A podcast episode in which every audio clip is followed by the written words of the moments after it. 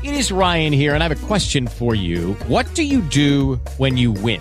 Like, are you a fist pumper? A woohooer, a hand clapper, a high fiver. I kind of like the high five, but if you want to hone in on those winning moves, check out Chumba Casino. At ChumbaCasino.com, choose from hundreds of social casino style games for your chance to redeem serious cash prizes. There are new game releases weekly, plus free daily bonuses. So don't wait. Start having the most fun ever at ChumbaCasino.com. No purchase necessary. VGW. Void were prohibited by law. See terms and conditions. 18 plus.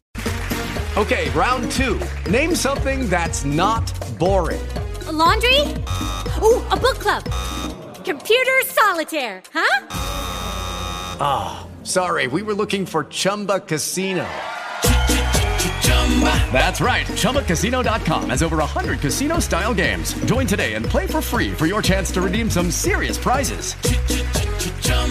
ChumbaCasino.com. No purchase necessary. Void were prohibited by law. 18 plus terms and conditions apply. See website for details. Divertiamo, dai, ci divertiamo. Scusate ragazzi, allora, prima di tutto ben trovati, siete stati 30 secondi dietro, scusateci, ma eh, gli ultimi 15 30 secondi minuti... più belli della nostra vita.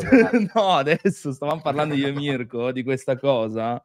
Eh, prima di tutto, vabbè, benvenuti, buonasera, Mirko Campochiano, Umberto Bertonelli, Economia Italia, mettete like, condividete, abbonatevi se volete e tanti saluti. Però torniamo alle cose più serie, che le altre sono cazzatine. Negli ultimi 15 minuti, perché appunto stava girando sta cosa sul Twitter un po', vedevo che anche Michele ne stava parlando sul suo canale, è emerso che praticamente ci sarebbe questo video del Corriere della Sera, adesso ve lo metto in condivisione, chiaramente lo mettiamo in, eh, in, in attivata perché altrimenti qua ci buttano giù la live che è una, è una meraviglia, però sembrerebbe che questo video da cui Orsini, Travaglio, via discorrendo, hanno iniziato a tirare fuori tutta una serie di discorsi rispetto alle liste di proscrizione, di ricerca, nasca da una traduzione completamente campata per aria.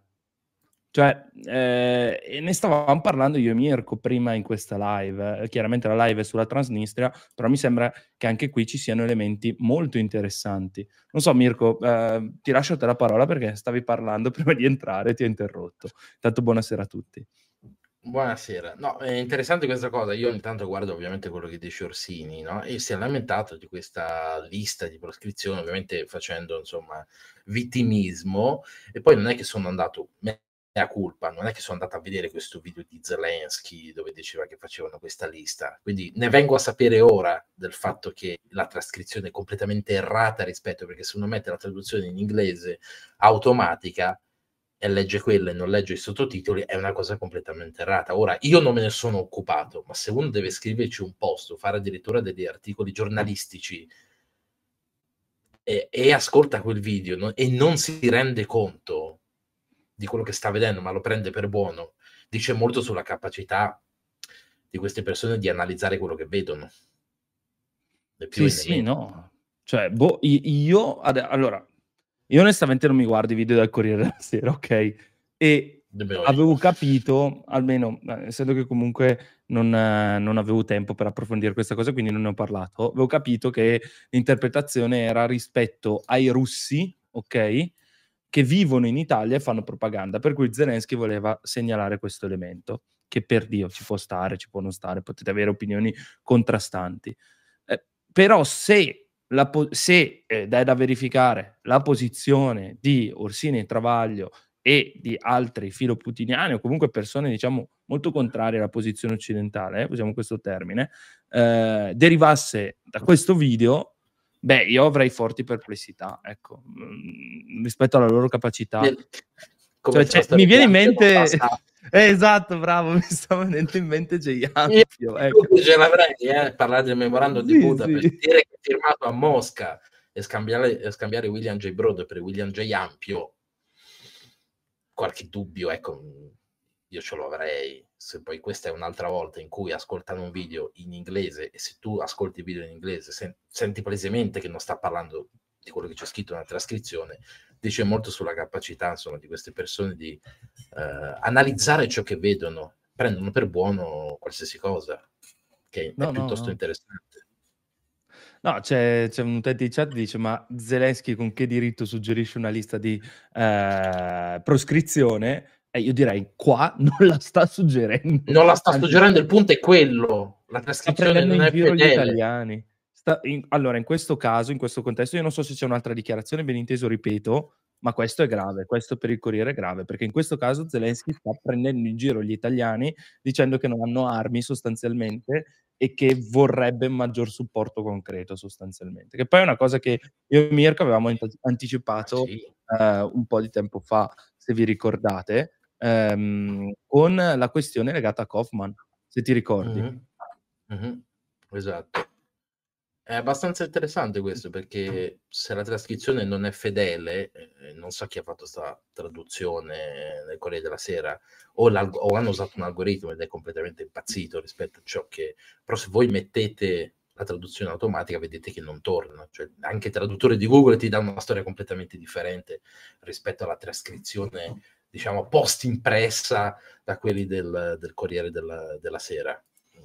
Quindi Ma è ma proprio non c'entra niente le parole, quello è il punto. Cioè, io io avrei capito una trascrizione, sai, ehm, poetica, passami questo termine, della serie: non ti sto a dire precisamente quello che sta dicendo, ma essendo che comunque un contenuto di 4 minuti, cerco di darti più o meno l'impressione. Ehm, quindi va benissimo, cioè ci mancherebbe. Una volta che restituisci il senso, per me va bene, non è che mi devi far la traduzione, ehm, super mega perfetta 100% da Oxford. Però mi aspetto quantomeno che il contenuto venga rispettato, qua non c'è un rispetto del contenuto, detto francamente. No, Boh. anche perché lui in quel momento, proprio nel momento in cui viene detto che dovrebbe fare questa lista di proscrizioni, in realtà sta parlando di antiaeree, sistemi antiaerei, eccetera, non c'entra nulla, c'entra una mazza. Esatto, esatto. Ecco, questo è un elemento. Sarà Va interessante bene. vedere la shitstorm che ne uscirà fuori. Boh, ehm, boh, non lo so. Perché Non lo ma so, non noi, sarà quando i giornali si accorgeranno che Orsini ci ha richiamato sopra ed è falsa. Lasciamo perdere la gaffe di del Corriere della Sera, ma il fatto di quelli che ci hanno richiamato sopra, se poi scopriranno che che è tutto fake e che ci son caduti. Esatto, esatto. Va bene, dai, torniamo a noi e torniamo ai temi che volevam trattare più che altro riguardo della questione in Transnistria, ehm, di cui avevamo tra l'altro trattato un po' di tempo fa, forse ormai 1 anno e mezzo fa, se ti ricordi. Forse ne avevi parlato anche con Sonia, visto che lei, ehm, sul Sì, canale n'è pare. occupato un po' di più. Ma sai, Esatto. qua e là ne parliamo perché ogni tanto riemerge in varie fasi della guerra. Era emersa, se ricordo, a marzo 2022, quando. Zelensky disse che c'era un piano russo, eccetera, piano che è stato poi confermato, ehm, dalla Moldova, e si dice Moldova, e non mi rompete Sì, le scatole perché ieri ho invitato un professore super esperto al riguardo e ha spiegato le ragioni. Ehm, e quindi poi è stato confermato, nel senso che hanno arrestato 50, 60 persone che più o meno nelle metodologie ricordava un po' quello che i russi volevano fare con con Con l'Ucraina Donbass. e col Donbass. Ci sono molti parallelismi in in questo senso, proprio nella metodologia. E cerco di fare un po' di ricostruzione storica, se vuoi, se mi permetti. No, Ehm no, anzi, secondo me è utile fare almeno 2 check iniziali e poi andare sul tema concreto. Sì, diciamo, non faccio quella storica, andatevi a recuperare quella live perché sono troppo lunghe. Diciamo, partiamo dagli anni '90 per dare un'idea. Diciamo che essenzialmente dopo il patto Molotov-Ribbentrop questa zona venne occupata dai russi e negli anni '20 e negli anni '30 l'hanno russificata sempre più. Se uno va a vedere le mappe, ehm, che vanno a vedere che tipo di popolazione c'era, ehm, 45% erano ucraini, 35% erano rumeni, e russi ce n'erano, ehm, all'epoca il 9%, poi sono aumentati al 13, poi al 15, questo negli anni '30 e anni qua dagli anni '50 in su, ehm, è stata russificata. Quindi hanno importato forzatamente persone e la Transnistria, ehm, rispetto alla Moldova, era la parte industrializzata del paese. Cioè ancora oggi l'80-90% dell'energia viene prodotta lì, le industrie pesanti erano lì. Ehm, fino agli anni '90 c'era un grossissimo deposito, uhm, di munizionamento russo, il più grande in Europa, di cui però si vocifera, ehm, ovviamente non si può accettare perché nessuno ci può entrare, ma si vocifera che si siano venduti tutto negli ultimi 30, 40 anni o che comunque molte delle cose che sono lì sono scadute, cioè non funzionano più, eh, probabilmente si son venduti tutto. E quindi si è creata una situazione molto strana, dove tu hai questa, ehm, exclave praticamente di territorio scollegato, un po' come Kaliningrad, ehm, Mh-mh. do molto filorussi e dove ci sono forze russe. Ehm, fra l'altro i russi, mhmm, dovevano ritirarsi la prima volta nel '97, '98. Poi hanno detto che si tiravano nel 2003, poi hanno prorogato al 2020 e ora vogliono prorogare di nuovo, cioè sono un sacco di promesse, che è una situazione interessante perché eh, teoricamente la Moldova è uno stato neutrale, come lo era Sì, ho visto. l'occupazione di truppe straniere dentro i suoi confini, riconosciuti comunque dalla Russia. Quindi è un- una situazione mo- molto strana perché questo exclave praticamente cosa fa? Cioè cosa fanno nel pratico? Eh, loro hanno un loro Parlamento, sono praticamente auto, autonominati eh, ed è il rimasuglio della quattordicesima armata, nel senso quando è avvenuta la dissoluzione dell'Unione Sovietica, eh, la quattordicesima ar- armata ha deciso di rimanere lì, essenzialmente perché se tornavano a casa non c'erano nemmeno gli stipendi e quindi i vari leader eh, di questa armata e di quello che poi ne è successo dopo sono diventati una specie di warlord di quella zona, no? Perché? Perché essenzialmente la Transnistria, essendo de facto, almeno per il diritto internazionale, parte della Moldova, eh, sono cittadini della Moldova. Quindi usufruiscono del loro passaporto. Questo significa che possono muoversi in Romania e in altri paesi vicini con cui hanno accordo, ma si considerano a parte. Quindi se loro importano, noi abbiamo fatto l'esempio delle sigarette, ma si può usare per tutto, uh, infatti era paradossale il fatto che erano state importate negli ultimi anni in Moldova 165 milioni di pacchetti di sigarette a fronte di 500 mila persone, sono più tabagisti di me. Uh, ovviamente perché? Perché senza dazi. Quindi loro le importano e poi invece le esportano in Polonia, in Romania, eccetera. E quindi vivevano di questo status, diciamo, uh, io lo chiamo di tortuga, no? Cioè di terra di nessuno dove si possono fare commerci, diciamo, Black Panther, per utilizzare un termine che piace a voi del nord. E... Ma no, no, onestamente non è un mio termine. Però sì, sì, mi sembra di capire che loro si sono inseriti in una zona abbastanza grigia cioè della serie teniamo abbastanza tranquillo eh, Putin, al contempo però leghiamoci all'Europa. E se volevi fare il parallelismo con l'Ucraina, eh, qui potremmo scomodare l'UE versus, versus l'UE, no? quella Unione Euroasiatica che Putin aveva in testa, eh, per cui senza l'Ucraina banalmente il progetto sarebbe eh, naufragato, comunque avrebbe avuto meno rilevanza strategica. Quindi qua mi pare di capire che eh, ci sia un elemento molto più interessante e soprattutto forse ci sono meno mire da parte di Putin eh, da questo punto di vista. Non so se sei d'accordo o comunque se vuoi sviluppare su questi temi. Allora, la Russia ha sempre usato diciamo, il soft power per mantenere questo status quo la Moldova è praticamente disarmata, quindi non ha mai potuto risolvere questa questione con le armi. C'è stata anche una guerra nel 92 dove c'è stato un intervento moldavo e anche rumeno, che hanno perso contro la 14 armata. Eh, quindi è rimasto un, un po' così. Eh, ci sono alcuni caveat, secondo me, abbastanza interessanti. Il memorandum COSAC, dove praticamente la Russia aveva tentato di stabilizzare questa situazione con una proposta che è abbastanza assurda, che ovviamente è stata eh, rigettata dalla Moldova. Perché? Perché essenzialmente si proponeva di fare una specie di federazione, ok? La Gagauzia, la Transnistria e la Moldova, eh, dove eh, Transnistria e Gagauzia avrebbero avuto 13 su 26, eh, chiamiamoli senatori o elettori, a fronte di 14% della popolazione. Mm-hmm. Quindi è che questa è esattamente la stessa proposta che eh, tentò di far passare Yanukovych sul discorso eh, del memorandum di Kharkiv cioè dove praticamente il Donbass eh, diventava una federazione insieme all'Ucraina, ma aveva un potere tale di veto delle decisioni interne talmente grosso da bloccare de facto qualsiasi scelta dello Stato centrale. Cioè voi immaginate Transnistria con 500.000 eh, persone che ha lo stesso numero di voti, di, di potenza diciamo di, di veto del restante 4 milioni della Moldova, ovviamente questa cosa è stata rifiutata perché era palesemente un cavallo di Troia, né, né, più e né meno, un modo per controllare tutto, pur non essendo formalmente neanche, cioè neanche la Russia riconosce la Transnistria, cioè nonostante li riforniscono, eccetera. Sì, lì c'è, se non vado errato, un, um, un accordo, un decreto sostanzialmente, che poi mi pare sia stato ritirato, se non vado errato. Mm, non me lo ricordo, io so solo che non li hanno mai riconosciuti formalmente, mm, in questo senso, e le truppe che transitavano lì, bene o male, transitavano col benestare della Nato, perché devono passare mm-hmm. da, dal territorio NATO. Fra l'altro, con la guerra in Ucraina, la Transnistria praticamente ha perso tut- delle possibilità di commercio con, con l'Ucraina, cioè l'unico sfogo che ha è la, la, Moldova. Quindi perché ora nasce questa diatriba? Ma essenzialmente perché con il processo che ha indotto eh, Maya Sandu ad, ad, avvicinarsi all'Europa, l'Europa ovviamente essendo molto puntigliosa sulla questione dei confini, eh, sul transito, eccetera, ha indotto la Moldova a praticamente dire ok, siete separatisti, facciamo la legge eh, antiseparatismo. E ci sono anche un paio di eh, giornalisti giornalisti, tra virgolette, della Transnistria eh, finiti in galera per questo. E quindi ora dicono che vi considerate a parte e quindi vi trattiamo come qualcuno che è a parte, quindi non potete più passare eh, dalla Moldova.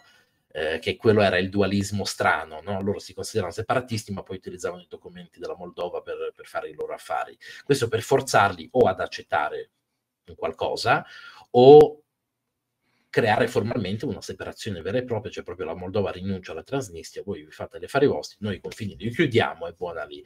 Uh, qui sono successi un po' di casini, perché? Perché se ti ricordi quando uh, Maya Sandu ha cominciato a far vedere che voleva andare verso l'Europa, eh, loro hanno tentato di fare varie manifestazioni, manifestazioni che io con Emiliano Brogi e Boldontlai abbiamo dimostrato che aveva dei parallelismi molto strani con quello che era successo a Kharkiv, cioè eh, camionate e autobus di russi, e, e lo posso dire perché vengono intervistati e gli chiedono ma voi chi siete? Lui fa io non parlo la vostra lingua, io mm-hmm. sono russo e se vi ricordate c'era la famosa storia dell'aereo con 180, diciamo, serbi, russi, eccetera, che doveva atterrare e poi li hanno bloccati dall'atterrare perché alcuni di questi avevano dei tatuaggi qui della Wagner. E ci, e ci, siamo già capiti cosa venivano a fare proprio in quel periodo. Quindi è sempre questo, questo modo di fare la guerra ibrida.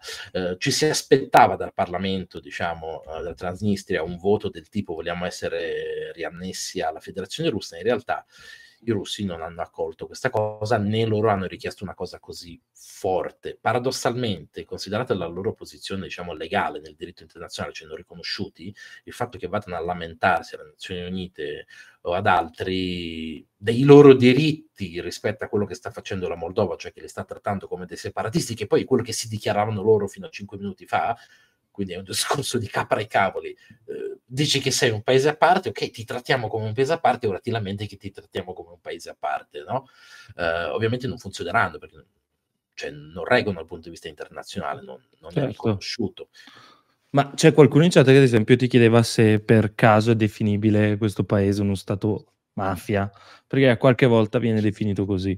Ma boh. sì, perché vive di uno status uh, inesistente, è un mm. paese autoproclamato che non ha praticamente nessun trattato internazionale con nessuno dei vicini, eh, sfrutta questo diciamo, dualismo dell'essere considerati ufficialmente come moldavi, ma loro gestiscono tutto separatamente e quindi è un paese dove si sa che passa tantissimo traffico di armi, di sigarette, di co- è una specie di tortuga o come poteva essere, che so, uh, qualche paradiso fiscale in un certo senso, solo governato militarmente da uh, militari in parte russi, in parte trasnestriani. Prima erano sempre molto più russi negli anni 90, ora stanno diventando sempre più trasnestriani. Credo che il contingente attuale sia meno di mille per dare un'idea. Tra l'altro, visto che l'unico modo che avrebbe la Russia per fare un intervento vero e proprio sarebbe quello di sbarcare nell'aeroporto di Chisinau. Uh, che quello, vabbè, è un po' difficile comunque da alcune dichiarazioni oltremodo. Dopo l'esperienza di, di, Ostomel e Kiev, considerando che gli ucraini hanno delle batterie a Odessa, qualsiasi tentativo di arrivare con degli Ilyushin 76 verrebbero abbattuti, però nella, per sicurezza la Moldova ha fatto sapere che hanno creato un piano di contingenza per diciamo, far saltare le piste e l'hanno detto certo. pubblicamente, certo. giusto per dire guardate che se ci provate finisce male. Però, scusami un secondo Mirko, cioè, ecco, questa cosa qua a me fa riflettere più che altro. Cioè, mi metto nella... no, non posso mettermi nella testa di Putin, però mi metto nella situazione in cui Putin effettivamente riesce, per un motivo o per l'altro, a fare qualcosa di militare. Secondo me ci sarebbe un problema sostanzialmente, più che altro perché la propaganda putiniana in Italia, o comunque diciamo in Occidente, insiste sul concetto di sì, ma Putin vuole soltanto prendere sì, a parte quello, ma Putin vuole soltanto prendere l'Ucraina a fine fiera si ferma, no, dopo Mh-mh. da lì si ferma. Cioè, secondo me non c'è tanta convenienza, ehm, su questo tema, più che altro verrebbe meno una ragione del sostegno. Ehm, non vorrei che a quel punto poi passa questa tesi un po' strampalata di Macron che io leggerei più che altro come una minaccia. E poi quando si fanno le minacce, secondo me, eh, il problema è quando vanno, testa- quando vanno ad essere testate queste minacce, perché lì si visualizza la credibilità di quelle minacce. Però a parte tutto, qui mi chiedo che convenienza potrebbe avere Putin a questo giro. Cioè, se non confermare quello che già sappiamo, ecco. Allora, io considererei due fattori. Uno, il piano Mm. di invasione originale dell'Ucraina, Ok, cioè va bene. quello dove eh, una volta superato Mykolaiv potete and- andare a vedere le mappe anche su Wikipedia degli storici delle ultime puntate offensive russe. Erano due, una puntava a nord dopo Mykolaiv per andare verso la centrale e una puntava verso Odessa. E se Mm. vi ricordate, Lukashenko mostrò alla TV quella famosa mappa dove lui faceva vedere l'invasione russa e si vedeva una grossa freccettona che da Odessa andava in Transnistria. Ora uno direbbe, vabbè, Lukascemo, come lo chiamo io.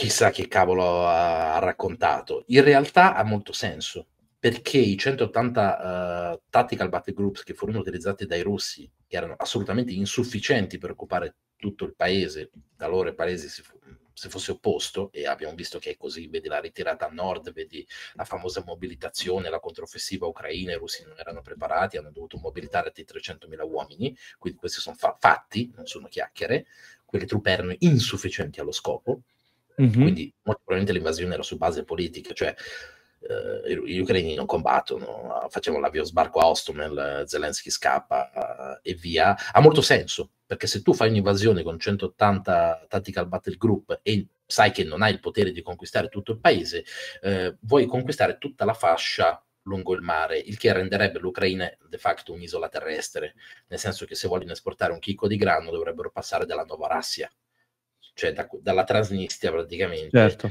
fino al Donbass, il che significa controllare de facto l'Ucraina e significa che qualsiasi governo andrebbe a installarsi in Ucraina dovrebbe avere buoni rapporti per la Russia per continuare a fare i loro commerci. È un modo per controllarli Mhm. senza occuparli direttamente. Eh, infatti, secondo me eh, ci sarà una questione legata più che altro alla guerra ibrida o fi- governi fantocci, via discorrendo. Quindi ha molto senso. E, e ce n'è un altro, scusa se ti interrompo, secondo me No, no, vai. più, più importante, che ehm, Lebed, che era il comandante della 14 armata, un pochino ragionava come Putin, nel senso eh, ce l'aveva con i bolscevichi, con i comunisti, queste cose qui, però era molto zarista, molto imperialista, lo raccontava proprio, no? Mhm. I suoi eroi erano Alessandro il Grande, Caterina, eh, eccetera, e c'è un po' un- una cosa che i geopolitici, diciamo, raccontano, che serve l'asso ponto baltico, cioè se tu ti ta- tracci una linea da Kaliningrad alla Transnistria, quello è il punto più stretto in Europa di contatto ipotetico tra la Federazione russa e l'Occidente. Significa che da un punto di vista strategico, se loro riuscivano a prendere il nord dell'Ucraina, controllare quella zona lì e Kaliningrad, a parte il passo di Suvalki, il resto è Bielorussia, quindi ce l'hai sotto controllo, tecnicamente riduci tantissimo la linea di confine, quindi significa che i distretti militari russi, quello est, quello sud, quello centro, invece di essere nelle profondità della Russia, si andrebbero praticamente tutti a concentrare su questa fascia di terreno molto più stretta. Significa che dal punto di vista strategico avresti una concentrazione di forze molto più alta, una copertura antiaerea molto più alta e quindi avresti un confine con l'Occidente molto più ristretto. Quindi dal punto di vista strategico ha molto senso avere la Transnistria e Kaliningrad e la Bielorussia e quella parte di confine ucraino con, con la Polonia. Questo se vogliamo ragionare proprio di grande strategia, di questioni Certo. molto ampie. di, mos- di questioni molto J ampie. Sì, no, più che altro io riflettevo anche sul fatto che ehm, cioè, non so che convenienza avesse anche Putin alla luce del fatto che sulla questione ucraina mi pare che, eh, visto anche le questioni elezioni in Europa, eh, soprattutto diciamo quelle negli Stati Uniti, potrebbe viversi un 2024 sufficientemente semplice, almeno fino a novembre sicuro. Cioè, mh, la leggevo anche da questo punto di vista. Ma io non credo che sia lui, credo che siano stati quelli in risposta a quello che sta facendo Maya Sandu, cioè alle Ok, direttive europee. È quello che stanno facendo, cioè le- l'Europa ah, richiede che tu abbia un controllo dei tuoi confini e loro stanno Sì. cercando di avere questo controllo dei confini che prima non avere, cioè risolvere questa situazione, spingendo praticamente la Transnistria all'angolo. Quindi o fanno una risoluzione, un accordo per conto loro, o vogliono mantenere quello status quo e quindi rimangono praticamente chiusi completamente chiusi, non potranno più usufruire di questo dual status, diciamo, di cittadini trasnistriani e cittadini eh, della Moldova e, e, quindi si lamentano di questo fattore, cioè alla fine chi è causa del suo male pianga se stesso. Vogliono fare i separatisti, facciano i separatisti, questo significa che rimangono chiusi lì perché eh, non vanno in Romania, non vanno in Ucraina e non vanno in Moldova. È, è tutta una cosa creata da loro, perché la Moldova ha deciso di eh, fare tutti i passi necessari per entrare nell'Unione Europea. Quindi credo che ci sia un po' di pressione da parte dell'Unione Europea con la Moldova per dire dovete risolvere questo problema se volete accedere, eh, né più e né meno. E loro stanno facendo tutti i passi necessari che ovviamente sta scuotendo eh, i separatisti. La legge contro i separatisti come reato di Stato, eh, la prima, quella su, su, sul confine, è un'altra Putin credo che si trova nel mezzo a questa situazione, né più né meno, non credo che abbia interesse a coinvolgersi, anche perché non, dal punto di vista logistico, logistico tecnico non, non c'è modo di, di, intervenire per la Russia su questa questione, è più, più una questione interna ormai parlato, parlavi del gas, no? Uh, sì, sì, la Russia minacciava la Moldova col fatto che gli devono un miliardo e due, un miliardo e quattro di, di, gas. La Romania negli ultimi due anni sta ottemperando a questa cosa, dando loro il gas alla Moldova, quindi si è resa indipendente dal gas russo. Rimane il debito, ma è un debito di un miliardo e due che l'Europa può con un schiocco di dita levare. L'altro problema che hanno uh, quelli della Moldova è che l'80-90% dell'energia viene generata da una centrale che è in Transnistria. Quindi questa sì, cosa sì. viene usata come blackmail per la Transnistria finché questi non si agganceranno alla rete rumena, eccetera. Sì, però, uh, vabbè, qua hanno cercato di... Eh utilizzare che cosa? Hanno cercato di connettersi con la rete europea e da lì quindi cercare di differenziare l'approvvigionamento energetico, un po' quello che poi noi abbiamo fatto circa, forse male, forse bene, nel 2022-2023. Parrebbe, almeno vedendo qualche grafico che ha pubblicato eh, l'ISPI, parrebbe che ce l'abbiamo fatta diciamo essere indipendenti rispetto al gas russo. Poi qua potremmo discutere se è conveniente o non è conveniente, che effetto c'è, eccetera, eccetera. Se forse dovevamo pensarci prima. Beh, sì. Io più vado avanti, più ritengo, vabbè, questo è un tema che avevamo già sollevato, però le politiche tedesche, diciamo, di Merkel, ma anche prima, diciamo, per quanto riguarda il gas russo, proprio la ragione poi di questo conflitto, volendo guardare. Cioè, io spesso e volentieri sento del, no, del coinvolgimento statunitense, ma se proprio vorrei, volessi gridare al complotto, posto che non è proprio una volontà diretta, però secondo me uno dei primi problemi è stato il fatto che Merkel abbia troppo spinto la Germania alla dipendenza russa. è un errore strategico. E, e questa cosa ci sta riferendo. Eh, Era esatto. conveniente perché l'economia tedesca andava a palla grazie al fatto che compravano gas a, a poco, quindi era conveniente. Tanto strategicamente una delle paure che hanno sempre avuto gli altri, cioè un'unione tedesco-russa significa guai, per dare un'idea anche storica, che magari è un piccolo, piccolo surplus di informazioni che ogni tanto ci sono molti studi che dimostrano che praticamente Hitler non sarebbe riuscito a invadere la Russia se la Russia non gli avesse mandato eh, treni e treni di, di rifornimenti. Fra l'altro gli ultimi treni di rifornimento russi stavano varcando la linea di confine con la Germania mentre stava partendo Barbarossa. Questo mi mancava. Questa, eh, questa, ti dice molto, è una cosa molto interessante. Andate a vedere i patti commerciali fra Germania e Russia, proprio dovuti al patto Molotov-Ribbentrop, perché è un piccolo, una piccola appendice sotto molto interessante. Um, quindi sì, questo, um, questo, dipendere completamente dall'energia di un, di un paese che ovviamente sappiamo chi lo governa, quindi può essere un errore perché eh, un po' come tu mi insegni, visto che ti occupi di economia, è meglio diversificare il portafoglio, ecco, non mettere sempre, tutte le tue uova in, in, un cestino solo, perché se qualcosa va storto poi... Quindi... With lucky landslots, you can get lucky just about anywhere. Dearly beloved, we are gathered here today to... Has anyone seen the bride and groom? Sorry, sorry, we're here. We were getting lucky in the limo and we lost track of time. No, Lucky Land Casino, with cash prizes that add up quicker than a guest registry. In that case, I pronounce you lucky. Play for free at LuckyLandSlots.com. Daily bonuses are waiting. No purchase necessary. Void where prohibited by law. 18 plus. Terms and conditions apply. See website for details. mm, sì, è, è stato un male, è stato conveniente, la, ovviamente pecunia non olet, eh, e quindi siamo andati così finché non è successo il, il patatrack, però strategicamente tu dovresti diversificare il più possibile, che è quello che dovremmo fare anche adesso, cioè si, spara, si, parla del gas algerino, no? queste cose qui, in realtà non si dovrebbe scambiare una dipendenza per un'altra. No, no, assolutamente sono d'accordo, bisogna stare attenti. Tra l'altro, vabbè, eh, non volevo portarla sul punto di vista economico, però riflettevo ecco, su questi parallelismi che tu all'inizio hai citato e, e ne ho visti parecchi ecco, sulla questione. Eh, torno a un altro tema che abbiamo un attimo scomodato, no? più che altro perché anche questo è importante, soprattutto per capire gli sviluppi nella guerra in Ucraina, cioè la questione armi.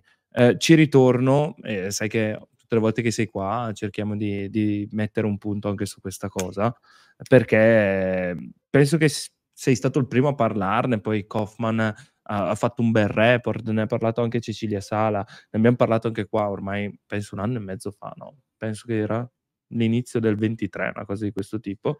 Ehm, questione armi, questione, questione quindi importantissima. Eh, vedevamo nei dati che appunto le armi mancavano in Ucraina.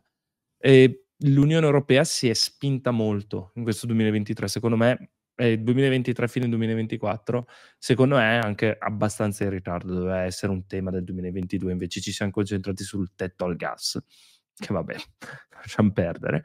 E, e quindi ti dico, nelle produzioni, tu vedi, o comunque nelle legislazioni, tu vedi possibili aumenti di forniture o no? Eh, cioè, come vivranno gli ucraini nei prossimi 6-7 mesi al fronte? Con eh, buon supporto, una ripresa, una speranza, oppure diciamo bisogna aspettare ancora un po'?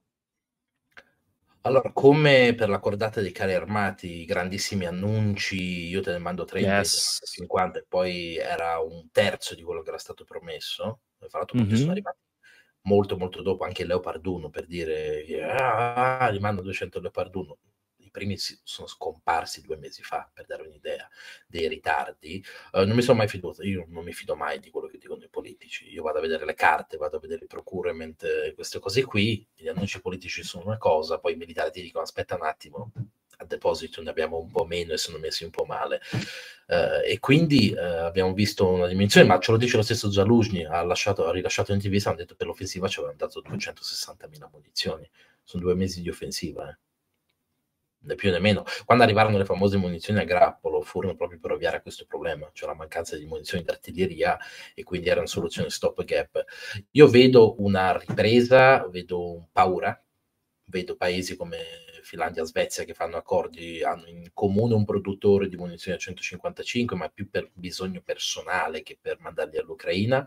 Gli unici che si sono veramente spesi, che si stanno spendendo sono i tedeschi. Dopo un periodo di ritrosia molto spinto, finché i polacchi praticamente non gli hanno detto ridateci i soldi dalla seconda guerra mondiale, eh, poi loro, quando loro sono, c'è un detto livornese, dice un livornese ci vogliono ehm, 100 lire per farlo cominciare e 1000 per farlo smettere. Eh, I tedeschi sono uguali. Quando cominciano a marciare, di solito arrivano a Varsavia. No, Eh, beh, adesso, oddio, io spero che ormai siano finiti quei tempi. No, era per dire, nel senso che Certo. dall'inizio che erano quelli che meno volevano mandare cose, ora sono quelli che veramente eh, stanno onorando la loro parola più di tutti gli altri, c'è poco da dire. Loro e gli inglesi, ovviamente con più limiti. Eh, se andiamo a vedere il munizionamento è un grosso problema, cioè la caduta di Avdivka, parte che Sì. secondo me era inevitabile vista la posizione, è stata accelerata proprio dal fatto che non hanno munizioni, ma questo ce lo dicevano i soldati stessi intervistati dal Kiev Post, cioè non dalla, dalla Pravda russa. Kiev Post intervistava i soldati ucraini diceva questo è un sistema lanciarazzi, noi spariamo un razzo al giorno, cioè è diventata un'artiglieria, 40 tubi, un razzo, ne potevano lanciare 40. E da lì si capiva che la scarsità era enorme. Altri, altre interviste ai carristi ucraini dicevano durante l'offensiva avevamo 120 munizioni per carro armato, ora ne abbiamo 20. Ora pare nelle ultime interviste che mh, stanno lamentando anche mancanza di munizionamento leggero, cioè direttamente i clip che i soldati si portano dietro. Um, noi si passa sempre da situazioni in cui c'è la mega cordata, poi c'è il vuoto assoluto, ora ci si rende conto che loro stanno pagando col sangue e col terreno questa mancanza, emergenza, Danimarca dice noi vi mandiamo tutto quello che possiamo, sperando di fare da esempio a paesi che hanno ben, ben altre disponibilità, in realtà i paesi più grossi come Francia e Italia. Beh, ma producono- l'Italia non ha... Cioè, nel senso, io mi sono visto eh, quello che ha l'Italia. Non ha niente. No, abbiamo- in questi due anni non è che abbiamo detto che dobbiamo cominciare a produrre munizioni o No, no, no, zero. dei, dei movimenti di questo tipo e onestamente se uno va a vedere, io ho guardato bene la ripartizione degli aiuti mandati Sì. dagli americani in termini di soldi, perché si parla sempre ah, 80 miliardi, 60 miliardi, eh, erano, vado a memoria, posso sbagliare, l'ho, l'ho fatta l'altro giorno, eh, più o meno se non sbaglio gli americani erano 62 miliardi, una cosa del genere, il problema è che quasi il 50% di quelli erano armi, nei nostri invece 82, se ricordo bene, miliardi, le armi Sì. erano 15 miliardi, quindi sì, dal punto di vista monetario noi mandiamo di più, abbiamo superato gli americani, ma dal punto di vista della proporzione di armi, noi più l'Inghilterra e la Germania rappresentiamo ancora un terzo, quasi un quarto di quello che mandavano gli americani. Noi non siamo in grado di supplire agli, agli altri tre quarti o due quarti che mandavano gli americani, non c'è proprio l'industria Chiaro. Questo. E i tempi di ripresa di questa industria, nonostante le cifre lanciate da Blinken, ma anche da, da altri, da Rheinmetall, non sono sufficienti. Per dire, la Rheinmetall vuole arrivare, se non sbaglio, a fine 2024 a 600.000 munizioni o qualcosa del genere. 600.000 munizioni in periodo offensivo sono tre mesi. Ok. Eh, poca roba. Ha con- un consumo di 6.000 al, me- al giorno, moltiplicato per 30 giorni. Vuol dire 200.000. che servirebbero almeno quattro produzioni uguali per fare un anno, so- sostanzialmente, più o meno. Sì, e questo se gli ucraini hanno lo stesso, lo stesso artiglierie, se ne mandiamo altre, ne Certo. servono di più. Eh, Certo, devi considerare anche i le perdite, depositi che esplodono, ba- batterie che saltano. Queste sono munizioni pulite, cioè che arrivino esattamente tutte a quello che la, che la deve utilizzare, senza considerare eventuali, eventuali perdite, anche perché i russi stanno bersagliando molto depositi, centri di produzione. Ucraina ha cambiato molto la campagna strategica missilistica. Hanno fatto risparmio per 6-7 mesi, questo lo dicono i dati, lo dico io. Mhm. Eh, poi improvvisamente hanno fatto un grosso diciamo spike no? Eh, di, di missili 122 un paio di mesi fa e ora sono ricalati. E quelli che sparano li sparano in maniera più oculata cioè il targeting è molto più eh, sensato va proprio sui depositi ucraini sulle piste ucraine su, su questioni più militari che non, non non hanno ritentato la campagna energetica. Evidentemente quello che hanno messo da parte non era sufficiente ma anche perché evidentemente era diventato inutile. Ormai a Kiev hanno tutti i generatori diesel quindi anche se le butti giù le centrali continuano con, con quelli, almeno nelle strutture diciamo più importanti. Quindi è cambiato proprio il- la campagna, l'obiettivo della, della campagna eh, russa. Co- perché? Per mantenere il margine. Questo diciamo questa manchevolezza di munizioni eh, ha dato un margine di vantaggio ai russi anche grazie al milione e mezzo che hanno portato dalla Corea del Nord.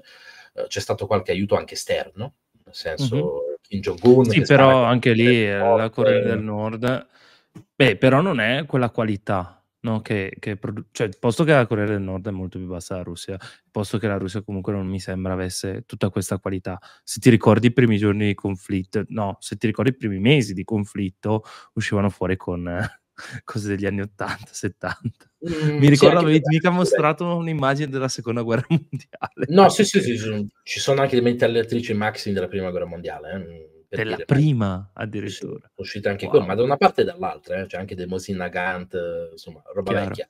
La cosa interessante è qual è? Sì, le munizioni nordcoreane non saranno il meglio, ogni tanto la, la canna ti si spacca, ma gli stessi russi, tra l'altro c'è un'ottima analisi Sì. di Covered Cabal che ha analizzato Ah. tutte le na- ah, immagini satellitari dei depositi russi visibili, che non sono tutti, e Certo. eh, in questi due anni i russi sono passati da 23.500 artiglierie a 9.500.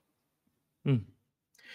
Sul campo è diverso, prima ne utilizzavano 5.500, ora 4.500, però vuol dire che hanno dilapidato quasi la, più della metà di quello che era rimasto e molte di queste cose sono vecchie, cioè stiamo parlando di, di 30, cioè cose degli anni 60, eccetera. Quindi il munizionamento coreano va bene. È una soluzione stop gap anche per loro, nel senso neanche i russi riescono a mantenere i volumi di fuoco che mantenevano all'inizio della guerra, cioè 12 volte, 10 volte quello degli ucraini.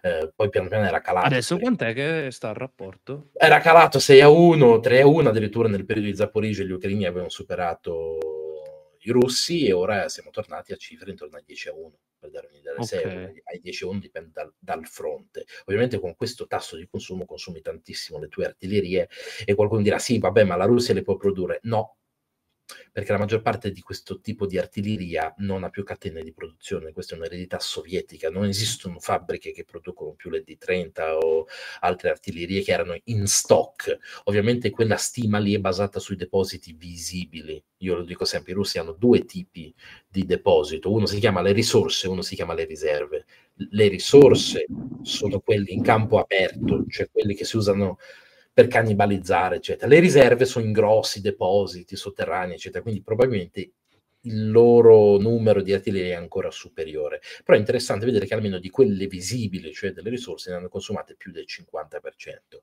Uno dirà, fantastico, SNI, nel senso che vuol dire che con quelle che hanno ci fanno altri due anni.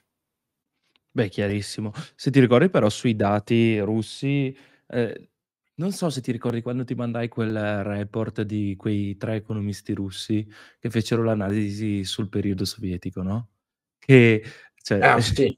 quella Bello, faceva straridere. Cioè che Bello. loro durante il periodo sovietico utilizzavano dei dati che pensavano fossero veri e quando li distribuivano gli altri pensavano fossero Vero. propaganda ed erano sbagliati già by default, cioè nel senso non li montavano neanche, cioè loro erano onesti in fin dei conti.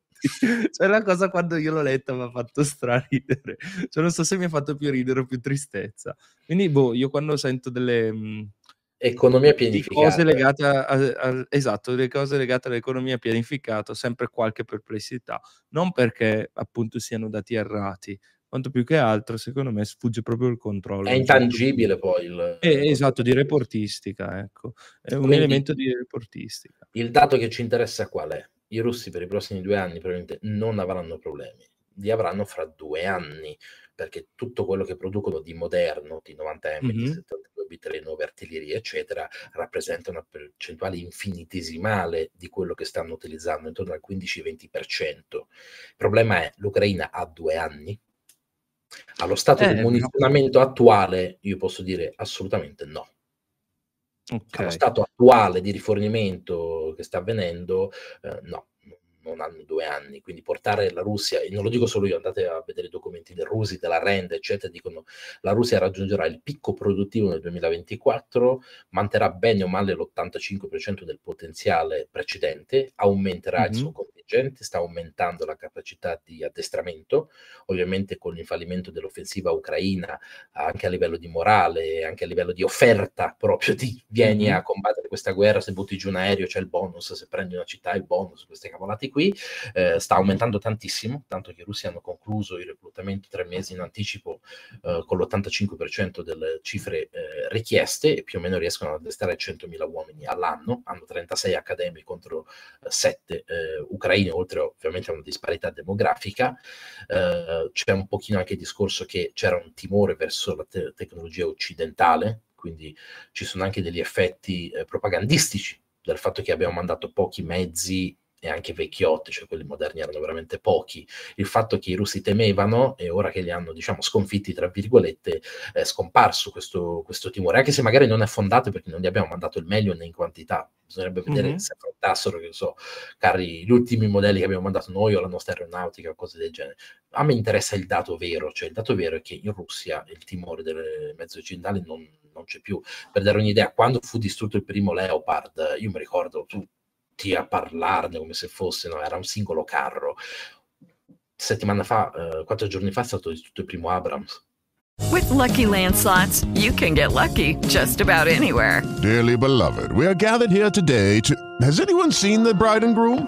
Sorry, sorry, we're here. We were getting lucky in the limo and we lost track of time. No, Lucky Land Casino, with cash prizes that add up quicker than a guest registry. In that case, I pronounce you lucky. Play for free at LuckyLandSlots.com. Daily bonuses are waiting. No purchase necessary. Void where prohibited by law. 18 plus. Terms and conditions apply. See website for details. Non fa più... Non fa più notizia. Ma tu devi capire che secondo me in quei momenti iniziali coincitati c'era più pressione sulla questione, meno. Vabbè, a parte il fatto che poi la pressione va a, termi- a tempi alterni, però lì c'era proprio un grandissimo interesse da parte di tutta l'opinione pubblica, per cui anche un fatto così irrilevante, se analizzato dal punto di vista razionale, eh, poteva essere appunto un elemento di contorno su cui possiamo discuterne Sì, due c'era un doppio errore, cioè da Eh, qua si esagerava eh, le Wunderwaffen Sì, e dall'altra bravo. parte c'era tutto l'interesse a dimostrare che erano migliori, sì, perché comunque anche nell'Abrams distrutto di recente si vede che i blowout panels, cioè il fatto che Sì. le munizioni sono dietro e si sono sfogate fuori, l'equipaggio si è salvato, se andate a vedere anche i carri T90M esplodono con l'effetto Jack in the Box, cioè con la torretta che salta, però anche lì, a me interessa questo fattore, il fatto che i russi stessi non si siano spesi tantissimo a raccontare dell'Abrams distrutto significa che ormai non è nemmeno utile raccontare questa cosa, perché quel mito, quella paura non c'è più. No, certo, certo, assolutamente. Tra l'altro vedevo in chat c'era mhmm, Angelo, se non vado errato, adesso la chat scorre abbastanza veloce, però mhmm, cerco di segnarmi un paio di domande, che diceva appunto che ehm, l'elemento interessante per quanto riguarda l'Italia potrebbe essere il fatto che abbiamo iniziato a produrre armi che forse arriveranno. Ma il, il problema secondo me è proprio che se uno va a vedersi il bilancio dello Stato italiano e scende alla voce spese militari, cosa scopre? Scopre che le nostre spese sono quasi tutte di personale, sono quasi tutte di pensioni, sono quasi tutte, tra l'altro, concentrate sui piani alti eh, dello Stato, cosa abbastanza strana perché di solito, cioè nel senso, eh, la gente che, che comanda è vero che costa di più, ma è meno rispetto alla gente che viene comandata, no? Eh, Sì, la questa cosa- ripartizione delle spese da noi è abbastanza assurda, è tutto cioè, nel senso, è una distribuzione tutta schiacciata verso destra, non ha alcun Sì, in- inno- innovazione, ovviamente munizionamento Zero. è bassissimo.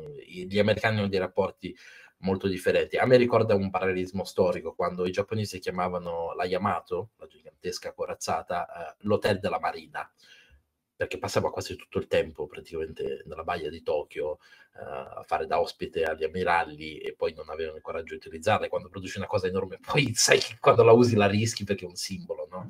Yamato era lo spirito del, del Giappone.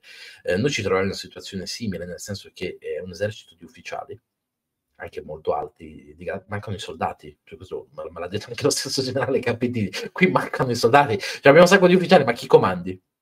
Eh, esatto, forse, cioè nel senso, a meno che tu vuoi mandare i tuoi primi ufficiali, eh, cioè, quelli proprio all'inizio, Ora, se tu fai come fece Hans von Secht negli anni 20 e 30 in Germania, cioè hai un esercito di 100.000 uomini eh, e quindi eh, li addestri in modo che un tenente possa diventare un capitano in caso di guerra e quindi diventa la struttura ossea di un'espansione dell'esercito, ha senso. Ma se tu invece hai soltanto 100.000 ufficiali e poi non sono in grado di costruire sopra questa struttura un qualcosa di superiore, spendi semplicemente il 70%, 80% in, in stipendi, cioè non hai i soldi per le Sì. munizioni, per l'addestramento e tutto il resto. Ok, perfetto. Ok, allarghiamo un attimo la visione perché appunto, come ti dicevo all'inizio, un altro tema che è rientrato nel conflitto è appunto il supporto diretto, non più il supporto indiretto. Posto che secondo me il supporto diretto, boh, io lo vedo sempre un po' male, eh. Soprattutto dipende come lo comunichi, come si sviluppa, perché lo fai, eccetera, eccetera, eccetera. Però, ipotizzato che sia vera questa minaccia di Macron, mh, ti chiedo, visto che ne sai più di me, ecco, da questo punto di vista, cioè nel senso, io qualche bilancio anche di altri stati me lo leggo, però magari non entro così tanto in dettaglio come quello italiano. E quindi ti dico, gli altri stati europei, tipo Francia, Germania, Inghilterra, presentano una situazione molto simile per quanto riguarda la distribuzione degli uomini o hanno invece una distribuzione più consona a quello che può essere un esercito, Allora, cioè con delle truppe di leva effettive, ecco. I tedeschi erano messi peggio di noi, nel senso che hanno ridotto sistematicamente negli ultimi Ok. 30 anni il budget, tanto che a un certo punto venne fuori lo scandalo che alcuni destroyer non potevano nemmeno andare in mare. E quindi hanno fatto questa misura emergenziale, i famosi 100 miliardi, che poi tra l'altro sono ancora lì, eh, cioè si sta ancora discutendo di come utilizzarli. Sono stanziati, ma su cosa ancora non si sa esattamente. La Francia è molto più razionale, ma la Francia ha degli impegni anche di grandeur francese, diciamo, eh, e di Franz Afrique che gli ha sempre fatto tenu- tenere le sue forze armate in uno stato di readiness, cioè di preparatezza eh, superiore agli altri. In più hanno delegato spesso alla Legione étrangère eh, alcune delle missioni più pericolose con gente più spendibile. L'Inghilterra anche loro hanno ridotto moltissimo, negli anni ora addirittura devono fare il nuovo Challenger perché non sapevano nemmeno con cosa sostituirlo. Uh, su Macron stesso io ho parlato con alcuni miei soci francesi mm-hmm. eh, e mi hanno detto che politicamente è bollito, nel senso che le sparate che sta facendo le sta facendo più per questioni politiche interne che non per reale. Lui ha fatto questa sparata del è possibile un intervento mm-hmm. eh? e lui ha detto non lo escludo, è uno SNI, nel senso mm. lo lascia lì aperto, ma in realtà la questione è più profonda. Ci sono paesi come la Polonia, Estonia, Lettuania, Lettonia, Romania che si stanno mm-hmm. diciamo impaurendo un po' della situazione, cioè di un possibile crollo ucraino e quindi spingono verso una soluzione di, di quel tipo eh, e per esempio la Romania sta aumentando tantissimo i video di addestramento vogliono aumentare l'esercito, eccetera. I polacchi l'hanno già fatto, aumentando da 200.000 a 315.000. Eh, quindi sono le due anime della Nato, cioè l'anima della Nato, quella occidentale, che si aiuta, ma non vorrebbe nemmeno metterci il foot on the ground, e quelli invece che vedono il pericolo più prossimo dicono: Noi lo vorremmo fare, ma voi ci bloccate. E questo lo si vede, se ci fai caso, nel discorso chi dovrebbe fare il segretario perché ultimamente doveva vincere l'olandese e invece mm-hmm. ora una decina di paesi, per caso tutti esteri dicono ma scusate, noi non abbiamo mai avuto il capo, sarà il caso che tocca a noi? Questo non mi ricordo il nome, ma pensava di avere la via spianata, no? ormai che doveva essere lui, in realtà si sta ridiscutendo, proprio il secondo in questo momento della Romania, per dare un'idea. E la risposta di Macron è collegata a quello che ha detto Fiso Fico della Slovacchia, che durante, okay, sì. ha dichiarato durante una conferenza che non si, si, sta parlando nell'ambiente europeo di un intervento militare. Tra l'altro facendo un fuoriuscire un'indiscrezione che probabilmente non era qualcosa che doveva trapelare, quindi Macron si è espresso in risposta a quello che ha detto Fiso o, o Fico. Quindi sta emergendo questa cosa e secondo me è dovuta, per me, eh, almeno lo vedo dalle mosse, è dovuta al fatto che sono la Nato europea, diciamo, dell'est rispetto a quella dell'ovest, che quelli dell'est dicono no, dobbiamo fare di più se qui crollano. E questo lo vedi anche dalle situazioni emergenziali, cioè la Danimarca che vuole mandare tutto, dice bisogna... Eh, nel mezzo ci sono gli ucraini che sono lì, che non riescono nemmeno a sparare con le munizioni e tentano di difendersi dai russi che hanno una preponderanza in questo momento estrema. Io dico sempre, quando si fanno le analisi valgono per il perito, nel senso vale adesso questa situazione, se domani la Slovacchia, scusate, i cechi, con questa cordata delle 800.000 munizioni che già partecipa l'Olanda con 200 milioni, sì. in Canada, danno 800.000 munizioni che loro dicono aver trovato nel mercato eh, all'Ucraina, l'Ucraina per tot tempo tornerà a infliggere ai russi esattamente lo stesso pedaggio di prima e quindi la situazione tornerà più o meno di stallo con piccoli cambiamenti. Il problema è, è una soluzione stop gap, cioè finite quelle 800.000, se poi non subentra una produzione costante che va ad alimentare gli ucraini, si ritorna alla situazione in cui i russi hanno il vantaggio eh, e si va avanti così. Fatto nell'analisi della Russi e del Rand, dicevano mm-hmm. sì, è vero che i russi nel 2024 riusciranno ad avere una preponderanza di uomini, addestramento, mezzi e di eh, munizionamento, ma è anche vero che raggiungeranno il picco produttivo, nel senso una volta che hai ottimizzato tutto quello che puoi ottimizzare, o crei nuove fabbriche o raggiungi il collo di bottiglia. Se tu unisci questa cosa al consumo di artiglieria, alla produzione di mezzi, per dire eh, il mio think tank analizza migliaia di video no? quando vengono fuori e l'incidenza di T72 B3 T90M, cioè quelli che stanno producendo, è il 15% delle perdite. Il resto sono mezzi riattivati, cioè quelli tirati fuori dai magazzini. Quindi se tu fai il conto, l'85% dei mezzi che stanno utilizzando i russi sono essenzialmente eredità sovietica, cioè qualcosa che non producono. Quindi se gli ucraini reggono botta perché non gli diamo munizionamento per un anno e mezzo, fra un anno e mezzo, due, i russi produrranno il 15% di quello che gli serve. Magari arriveranno al 20, al 30, non arriveranno mai al 100%. Quell'eredità sovietica si sta spendendo. Quindi qui la storia è questa. Riusciranno i russi a vincere prima di arrivare al collo di bottiglia e prima di consumare l'eredità sovietica o crolleranno prima gli ucraini perché non gli diamo il munizionamento. E ti ricordo che se non gli dai il munizionamento, gli ucraini non riusciranno a infliggere ai russi lo stesso tasso di perdite che hanno inflitto finora. E questi calcoli sono fatti sul tasso di perdite imposto fino a un mese fa. Con meno munizionamento infliggeranno meno perdite, quindi queste cifre de- dei russi diventeranno 2026, 2027, 2028. Chiaramente. Que- questa è la battaglia in corso.